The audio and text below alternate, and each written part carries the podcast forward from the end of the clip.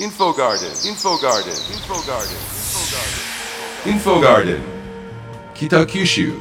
インフォガーデン北九州スペシャルエディションえ今日は魚町ジョイントアーケード市民来訪者への見えるか感じるかというテーマでお送りします。魚町銀天街。今までは途中でプツッとこう切れていたアーケードが一つにつながりましたね完成に至った背景やこれからの商店街の取り組みなどについて伺っていきたいと思います。スタジオにはゲストをお迎えしております。えーそれでは自己紹介をお願いします。戸田さんからお願いします。あこんにちは。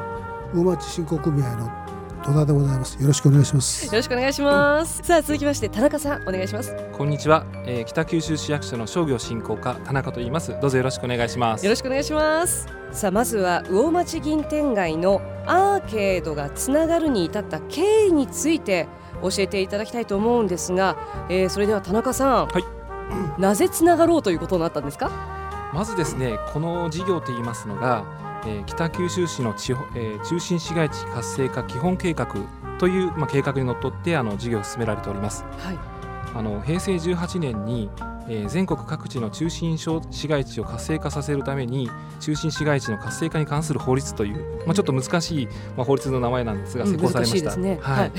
まあ、これを受けまして、はい。えー平成19年度から商工会議所や事業者団体さん、まあ、商店街の皆様方といろんなこう、まあえー地域の計画であるとか目標とか具体的な取り組みなどを、えー協議してまいりましたでそれによって、まあ、計画を作っていったわけなんですが、えーその中で、あのーこのプロジェクトはですねえー勝山通りで途切れていました2つの商店街をまあアーケードでつないでいこうという計画を作り上げて、うんで街を訪れる多くの方に、えー快適な商業空間と街の一体一体感を感じていただければということでうん事業化となったわけです。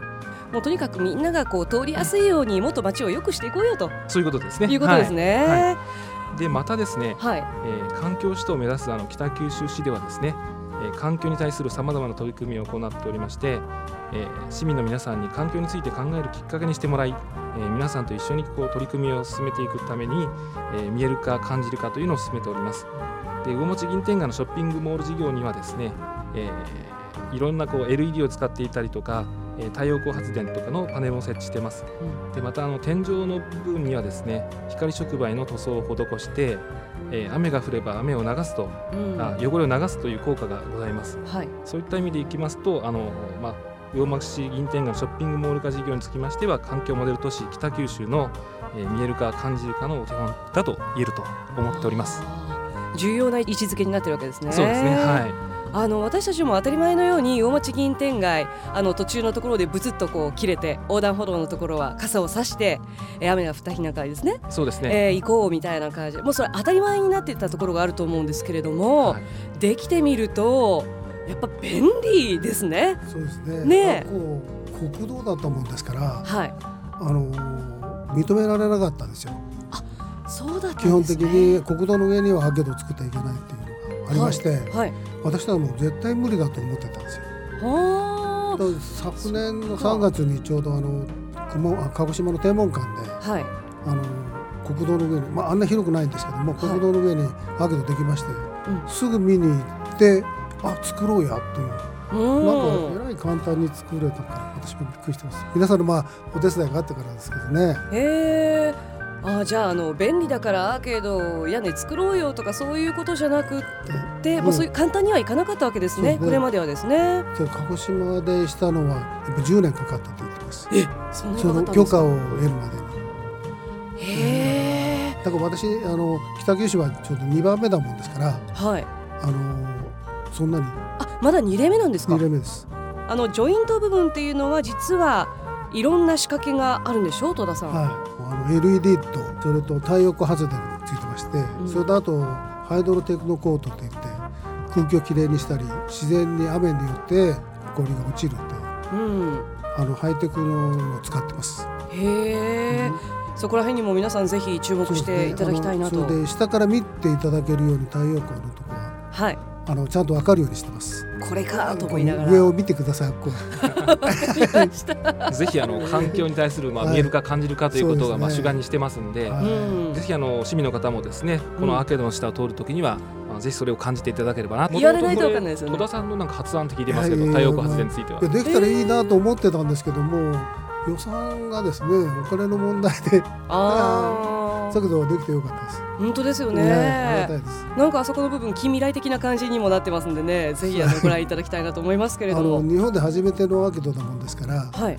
やっぱりちょっと新しい形あなるほど。そこはこだわりで。はいこだわりで。魚町銀天会さんが日本で初めてアーケードを作られたんですね、昭和26年でそうです。すかねはい。ね、有名な話ですよね。さてあの今後の商店街として環境に対する取り組みはどのようにお考えですか？環境をやっぱりテーマにしていかないといろんな面であの反則事業でもエコバッグを使ったりそういう面でやっぱり未来環境の関係ある都市ですからこうスタンプラリーとかしましてはい。それでそのエコバッグを差し上げたり、うんそういう取り組みもしてます。でまたあのポイントカードをしますから、はい。でそれの時にあのエコバッグもあの買われた方でばエコバッグでの時はうん。あのポイントがポイントが？差し上げたいなと今あ、考えてます。ぜひよろしくお願いします。えー、完成した魚町銀天街ジョイントアーケード、えー、言ってみれば銀天街の未来系なのかもしれませんね。インフォガーデン北九州スペシャルエディション。えー、今日は魚町一丁目商店街振興組合戸田理事長、えー商業振興課の田中さんをお迎えして魚町ジョイントアーケード市民来訪者への見えるか感じるかというテーマでお送りしました。今日どうもありがとうございましたあ。りがとうございました。Info Garden, Kitakyushu.